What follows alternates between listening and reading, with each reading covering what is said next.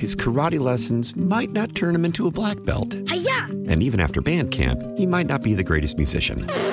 But with the 3% annual percentage yield you can earn on a PenFed premium online savings account, your goal of supporting his dreams Thanks for everything, Mom and Dad. will always be worth it. Apply today at penfed.org slash savings. Federally insured by NCUA. $5 minimum to open account. To receive any advertised product, you must become a member of PenFed. PenFed's got great rates for everyone. Your fever is high and the pressure to log in at work is too. But when you finally decide to take care of you, there's Instacart. Just because that one perfect coworker of yours is attending all meetings, camera on while she's sneezing, coughing, and aching, doesn't mean you have to do the same. Take it from us. Trying to stay on top of things will only get you further behind. Instead, get everything from tissues and teas to cough suppressants and comforting soups delivered through Instacart in as fast as 30 minutes. If anyone needs anything, they can just redirect their questions to that one perfect coworker of yours. It is Sunday, July 24th. I'm Blois Olson. This is Sunday Take on News Talk 830 WCCO. As every day seemed hotter last week in the weather, it got warmer in politics as well. The governor's race definitely heated up. The dynamic in some of the legislative primaries is changing. And even the White House started to realize that Democrats have to do and say and have a plan to deal with crime. All that and more this week on Sunday Take. And we'll be right back. His karate lessons might not turn him into a black belt. Hi-ya! And even after band camp, he might not be the greatest musician. But with the 3% annual percentage yield you can earn on a PenFed premium online savings account, your goal of supporting his dreams Thanks for everything, Mom and Dad. will always be worth it.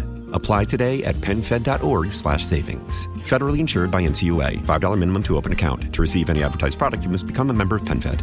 PenFed's got great rates for everyone. We're a couple weeks away from Farm Fest, which will serve as kind of the barometer of the mood of greater Minnesota, which in the governor's race will be critical. Northern Minnesota has a little too much rain. Central Minnesota has not enough rain, and southern Minnesota is headed towards a bumper crop. And so the mood of farmers is the first kind of read of where the state is. On Friday, Governor Walz toured an E85 plant. Uh, last Monday, he toured a new hemp farm. Governor Walz isn't giving up on greater Minnesota, even though Republicans are very optimistic that their margins there will be bigger.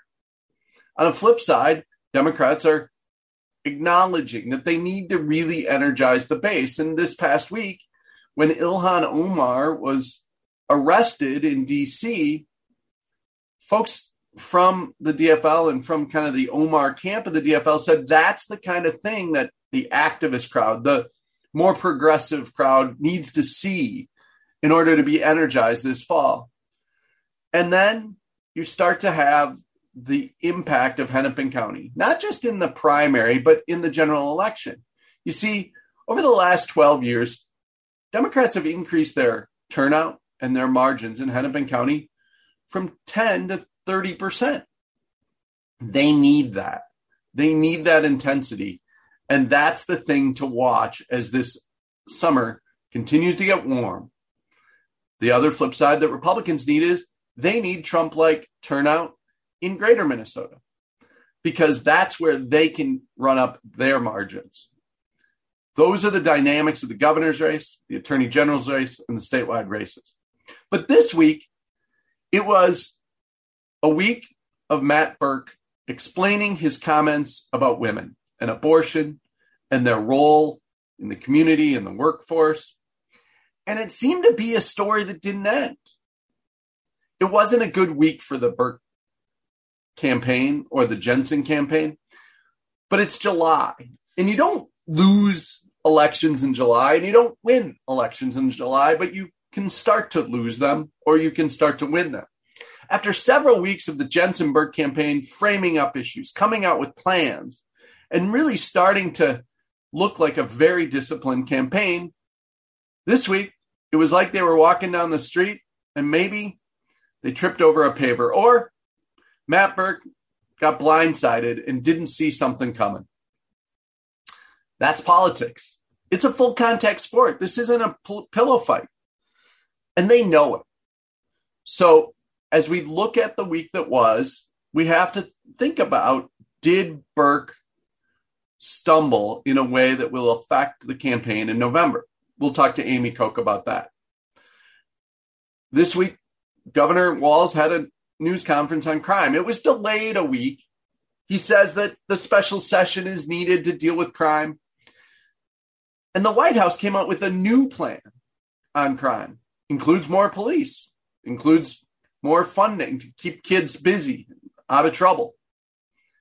But it's July, and this issue has been lingering for almost two years. And Joe Biden took him a year and a half into his presidency to, to really make this the issue. Is it too late? We'll talk to a White House official about the plan, what it means, and what the what the dynamics are. You know, it just is what it is. Minnesota politics are volatile. And so, as we watch that volatility, I encourage all of you to just take a deep breath, grab another cup of coffee, because when we come back, we'll talk about crime and we'll talk about the dynamics of the 2022 race and are there parallels to 2010. I'm Blois Olson. You're listening to Sunday Take on News Talk 830 WCCO. Call from mom. Answer it. Call silenced. Instacart knows nothing gets between you and the game. That's why they make ordering from your couch easy. Stock up today and get all your groceries for the week delivered in as fast as 30 minutes without missing a minute of the game. You have 47 new voicemails. Download the app to get free delivery on your first three orders while supplies last. Minimum $10 per order. Additional terms apply. My first cup of coffee this Sunday morning is with Steph Feldman. She's Deputy Assistant to the President and a Senior Advisor on Domestic Policy Council. She is working on crime policy at the White House. Steph, thanks for joining me on Sunday Take. Thanks for having me on, Blois. So, Steph, um, obviously, crime is, I think it's one of those big talkers. People are, it's emotional, it's a feeling issue. Um, this week, the administration came out with kind of highlighting things that have been done, but also trying to look ahead some other kind of projects. Where does the White House see the priority on policy to deal with crime right now? Sure. So last week at the White House, President Biden was celebrating the passage of the Bipartisan Safer Communities Act. It's the biggest piece of gun violence reduction legislation Congress has passed in 30 years. And when he was giving remarks, he said, This is a good first step. It will save lives, but we need to seize this momentum to do more. And the president waited less than a week to outline exactly what he means by seizing that momentum to do more. Today, uh, he outlined his Safer America plan. And what this does is three key things. First, it funds the police and promotes effective prosecution of crime affecting families, including by providing communities with the resources they need to hire and train 100,000 additional police officers for effective, accountable community policing. Second, it invests in crime prevention and a fairer and more equitable criminal justice system, including funding mental health resources, substance use disorder resources, and access to job training, education, housing, all those supportive services that we know help prevent crime and advance equity. And third, he takes additional steps to keep dangerous firearms out of dangerous hands, calling on Congress to take action such as requiring background checks for all gun sales and banning assault weapons and high capacity magazines. These are common sense steps that the president will knows will save lives. You know, pragmatically, there is obviously the proliferation of guns in the hands of people committing crimes is a challenge here in Minneapolis, the Twin Cities. Um, you know, I think last week they took 145 guns off the street. Um, you know, it it's it's kind of like feels like whack a mole a little, right? So you guys can do stuff in DC, Congress can pass things, but how does that get rolled out in local communities to try to keep people safer? So, this whole plan is about giving our state and especially our local law enforcement really the resources and tools they need because they are uh, doing a lot of work and they're up against a lot of challenges. And what we they need is they need funding and resources so they can do their job and do their job right. So, we're giving them not only funding to hire more law enforcement, but also funding for more training for law enforcement, funding for bonuses for law enforcement so we can get law enforcement on the job and get them out of their cruisers and working and walking with their communities and getting to know the people in the communities uh, and doing the community engagement that can really make a safer community. We also need to be reining in ghost guns, which are those unserialized weapons that law enforcement tell us uh, they're increasingly finding at crime scenes. President Biden issued administration issued a regulation earlier this year to rein in the proliferation of those ghost guns to give law enforcement a little additional help in their fight to make our community safer. And this plan allows uh, communities to invest in uh, getting rid of court backlogs. So when law enforcement arrests someone and charge someone, um, those individuals' day in court uh, occurs quickly and effectively. Um, uh, in order to make sure that people who are responsible for violence in our communities are held accountable. These are all things that will give our law enforcement at the local level more ability to do their job and make our communities safe. One of the things we've seen here in the Twin Cities is since Attorney uh, U.S. Attorney Andy Luger has stepped in, um, you know, he's taking specifically carjacking on and using federal statutes to kind of, you know, make sure that the it, it's tougher or um, it's a more serious prosecution because locally resources are thin, prosecutors don't have time, courts are clogged. But there's also a philosophy about, you know, if it's a property crime, you know, some prosecutors don't believe you should, you know, keep somebody in jail for a property crime. Is that, you know, how much balance do you think the president or the White House sees working with the Justice Department versus local prosecutors?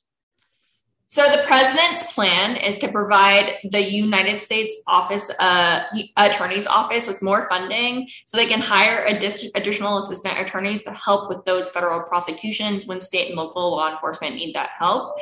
Um, that is one of the best ways that federal prosecutors can uh, be helpful to their communities, is if they're really able to go on the ground and take additional cases um, to hold people who are responsible for crimes accountable and make sure um, that there is justice brought in the cases. So that combined with additional um, efforts to undo court backlogs, combined with additional efforts for effective policing and effective intelligence gathering to get repeat shooters and other people repeatedly involved in violent crimes off the street. If you piece all of those pieces the, of the puzzle together, you start building an infrastructure that is equipped to uh, address violent crime and make your community safer. My guest is Steph Feldman. She's the deputy assistant to the president senior advisor to the Domestic Policy Council at the White House. She's talking about the pro- policy and the proposal that President Biden rolled out uh, this past Friday on crime and dealing with it, including a Safer America plan. Steph, there remains debate and tension amongst Democrats on the role of police. The the and, and it's you know it's alive and well here in Minnesota and Minneapolis. Um, where where can that start to be moved past? Because that seems to be one of the internal debates, either at the local level or at even in Congress, that I think Americans are frustrated with. Yeah, and President Biden has been remarkably consistent on this issue throughout his career. He believes you can have uh, accountable, effective policing. You shouldn't have to choose between safety and uh, trust and accountability in your community. Um, that's why he believes in what we call community policing, which, as I said, is about law enforcement who get who are able and staffed enough that they can get out of their cruisers, they can meet the local coffee shop owner, they can know the grocer they can know the community, develop relationships with the community, and really um, make sure that they're working together to create a safer ecosystem. In addition, the president uh, earlier this year signed an executive order to advance accountability in policing, um, hold police accountable to a higher standard, um, ensure that they don't abuse their power, uh, and build trust and strengthen public safety at the same time. We need both of those pieces uh, together. We need more funding for police so they can do their job, and more accountability to hold police to a high standard in order to make this work. And those two things don't have to be in conflict. So, final question, and it's probably the toughest one The president can propose this, but Congress hasn't necessarily been fast to act on either new spending or big packages.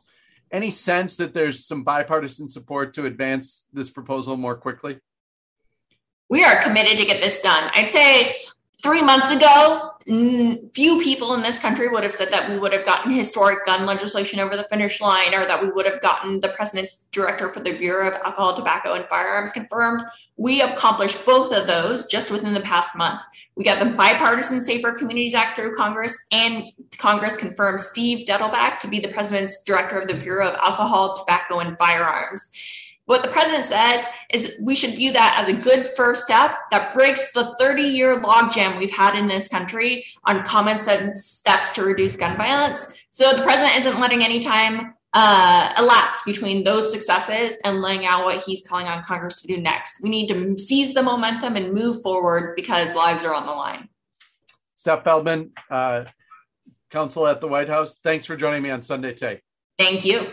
Why? Why? If you Why? have T-Mobile 5G home internet, you might be hearing this Why? a lot. Why? Every time your internet slows down during the busiest hours. Why? Why? Because your network gives priority to cell phone users. Why? Good question. Why not switch to Cox Internet with two times faster download speeds than T-Mobile 5G home internet during peak hours? Okay. Stop the whys and visit cox.com slash 5G home for details. T-Mobile prioritizes certain T-Mobile phone users over home internet users during times of congestion. Joining me for the final cup of coffee son, on Sunday Take is Amy Koch. She's a former Senate Majority Leader. She's a lobbyist. She's a political analyst. She has a podcast called Wrong About Everything, but hopefully she's right today. And she joins me this morning. Thanks for joining me, Amy. Yeah, nice to talk to you. Hi, Blois. Hey, so um, you know, I had a flashback this week in a governor's race from 2010, and you were running the Senate campaigns. You're, you know, originally from the Wright County area. You knew Tom Emmer well.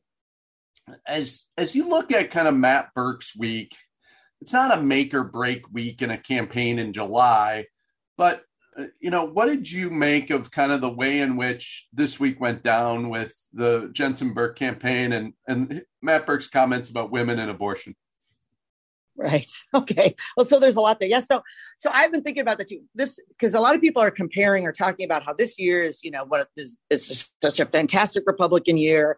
It's going to be the best year we've ever had. Um, honestly, the polls um, are not showing as good as 2010, um, and so I would caution Republicans. Like, it's definitely going to be a good year for Republicans, um, but it's not going to be like 10 was like a blowout year. I mean, it still could be. Um, it's just July, as you said, but um, and even in that year of, tw- of 10, and just for comparison, um, the generic ballot right now is about one plus 1.6 for Republicans, 1.6, one and a half points. Yep. Um, at in November of 2010, it was plus nine for Republicans. So that's the kind of difference, right? And even in that amazing year for Republicans, where we picked up the Senate for the first time in in my lifetime, in your lifetime, Yep. um, even when we won Chip Cravaack's seat. Remember, we took Oberstar. That was that seat. Yep. So this was this was a you know high water mark for the GOP. It was the Tea Party. It was all of those things. Um, Emmer still lost, uh, and he and it was close. It was eighty five. I think it was eighty five hundred votes, something like that. Correct. Um, but um, but it was was a series of of mistakes, to be honest, uh, with that campaign, um, and and some good work, I would say, on the DFL. Um, and and so it wasn't just one thing, right? So I think that Birk had a bad week.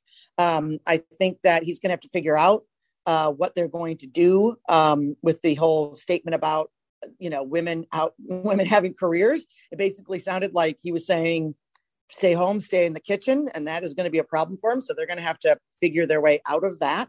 Um, but it's not necessarily fatal. It's Right. how they recover. And Exactly. Emmer just never seemed to recover. It was just, it was DUI stuff. Then it was the hundred thousand dollar waiters. Then he got pennies dumped on him. Then at, you know, and he was waiting at Old Mexico. And then there was a member, his um, campaign. One of his campaign managers was um, arrested for DUI in Wright Yep. County, by the way. Um, and so it was just a, it was a constant effect where the Emmer campaign could just never catch their footing. And I think in the last month or so of the campaign, they did.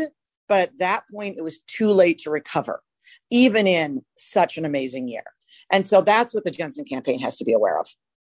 I think that that's exactly it. And that's where, when I talk about the flashback, it is that candidates of all parties, but specifically Republicans in Minnesota, that in a good Republican year, with a uh, in a populous state on popular issues like crime and inflation, have to be extremely disciplined. And you know, I've pointed yes. out that you know, the Jensen Birk campaign has done a good job of laying out kind of 10 point plans a few weeks in a row and kind mm-hmm. of starting to build a framework.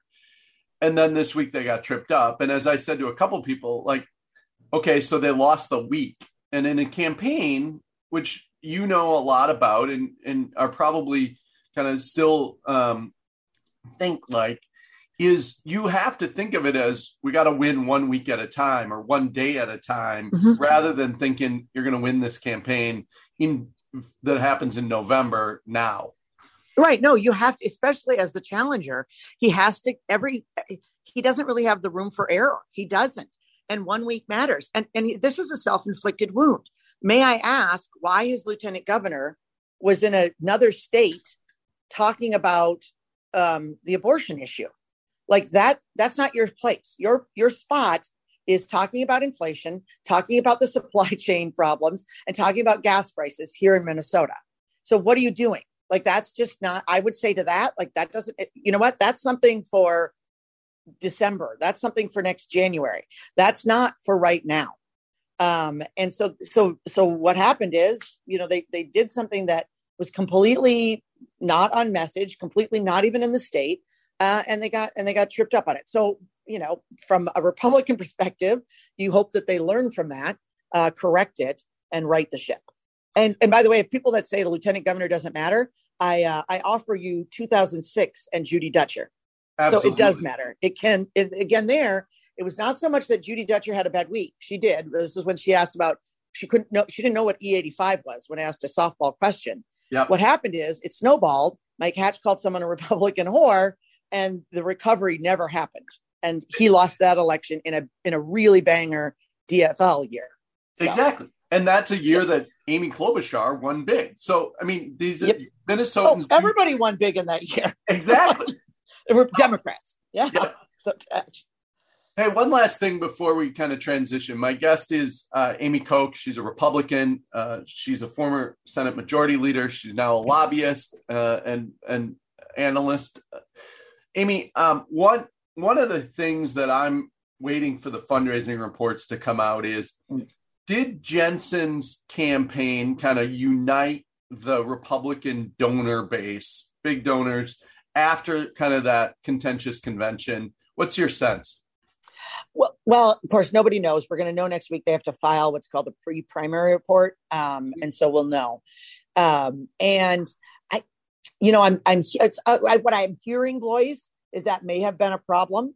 Um, but, but also a campaign can kind of like in those, in that last week before a report, um, they can, a campaign can really, if they pour it on, can yeah. collect a lot of money. It really exactly. doesn't take a ton of, of time to collect a lot of money. I think about Karin Housley in, um, 20 when she jumped in the race in 2018 we had a one week before the filing period in 2017 she jumped in a week and she raised a couple hundred thousand dollars. Right. Um, and that was like her brand new just jumping in the race and in like a in like a week so you can raise some money. So we'll we'll know for sure um, you know people i'm hearing inside are are concerned. So so honestly that's okay. Lowered expectations. This gives the jensen an opportunity to surprise us.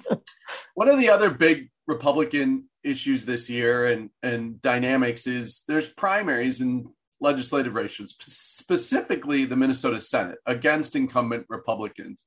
We have, you know, they're all over the state. There's one in southern Minnesota, there's one in Prior Lake, there's one in northern Minnesota that people are watching really closely.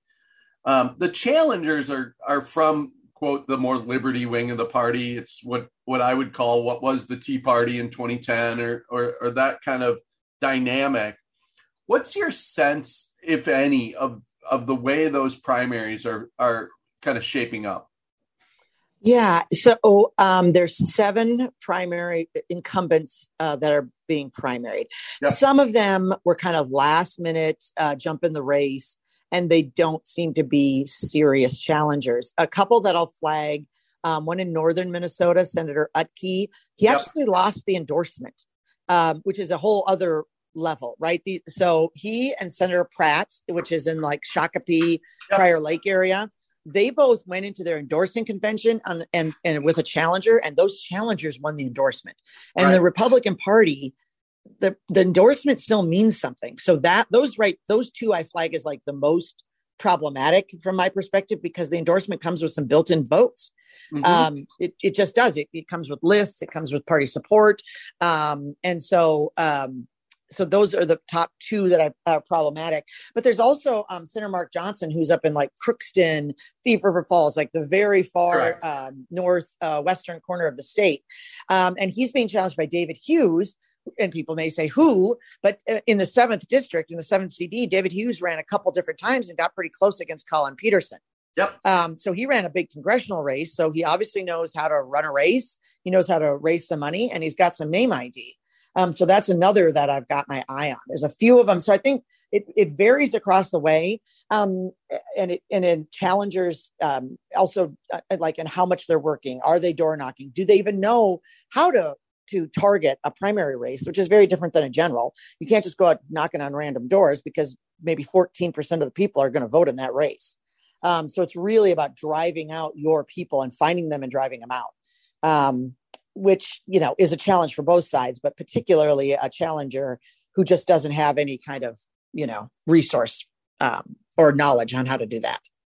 You know, one of the one of the questions is why are they being primaried? Are there specific issues, or is this about kind of we saw kind of a takeover by some pro-Trump folks of the Republican Party in Nebraska over the last week? Is this really about kind of a battle for control of the party, or are, is a, is it an example where all politics is local? No, you know what? I think it really is. It's it is a group, so it's more organized. It's a statewide effort, um, and it's not more conservative. I tell people that all the time. The Tea Party was based around like taxed enough already, Yeah. and that was an organized group on that. This is not that. This is really these folks like like literally there are people that have given donations a couple years ago to Democrats.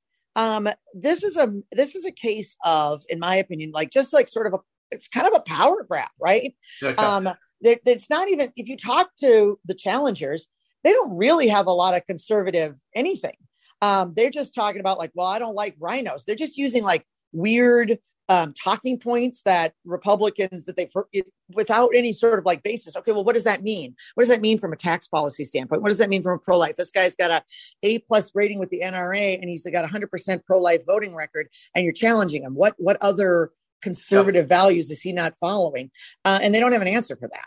Um, so that's that's frustrating. It's more it's more about just like the power, which I think is unfortunate because um, there's you know there's good people uh, that are serving there that actually are doing it for the right reasons, um, and that's why you should be running, not because you're rhino hunting. that's not a thing. That's not a thing. hey, uh, last question, and you know the institution very well. You led it. Uh, if some of these primaries flip away from incumbents, you look at some of the other safer Republican seats where uh, you have some new members coming in. You know, fast forward, Republicans keep control of the Senate. Does the culture of the Senate change with a, a lot of new blood?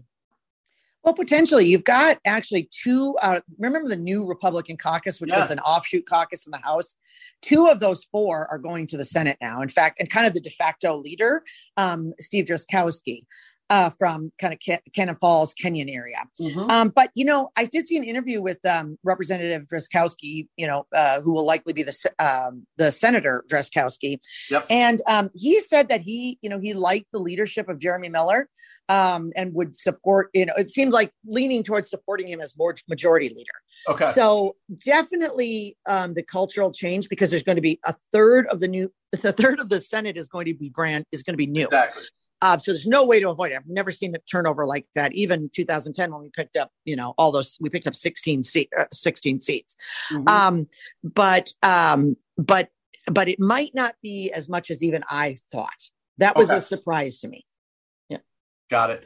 Amy Koch, thanks for joining me on Sunday Take. People can find you on Twitter and the Wrong About Everything podcast, which is on every podcast Uh, and I'm glad you were right on Sunday Take rather than wrong about everything. Well, I, I bring the right for you, Blythe. I appreciate it. Amy Koch, thanks for joining me. Hey, when it's Sunday, it's Sunday Take at 9 a.m. It's politics on CCO. Have a great week. His karate lessons might not turn him into a black belt. Hi-ya! And even after band camp, he might not be the greatest musician. But with the 3% annual percentage yield you can earn on a PenFed premium online savings account, your goal of supporting his dreams Thanks for everything, Mom and Dad. will always be worth it. Apply today at penfed.org slash savings. Federally insured by NCUA. $5 minimum to open account. To receive any advertised product, you must become a member of PenFed. PenFed's got great rates for everyone. Celebrate and save at Ashley's anniversary sale with hot buys, your choice of colors starting at just $3.99. Ashley Sleep mattresses starting at $2.50. Plus, receive a free adjustable base with select mattress purchases and shop top mattress brands like Stearns and Foster, Tempur-Pedic, Purple, and Beautyrest Black with 60-month special financing. Only at Ashley. Subject to credit approval. No minimum purchase required. Minimum monthly payment, down payment, tax, and delivery may be required. See store for details. Why? Why? If you have T-Mobile 5G home internet, you might be hearing this Why? a lot. Why? Every time your internet slows down during the busiest hours. Why? Why? Because your network gives priority to cell phone users. Why? Good question. Why not switch to Cox Internet with two times faster download speeds than T-Mobile 5G home internet during peak hours? Okay. Stop the whys and visit cox.com slash 5G home for details. T-Mobile prioritizes certain T-Mobile phone users over home internet users during times of congestion.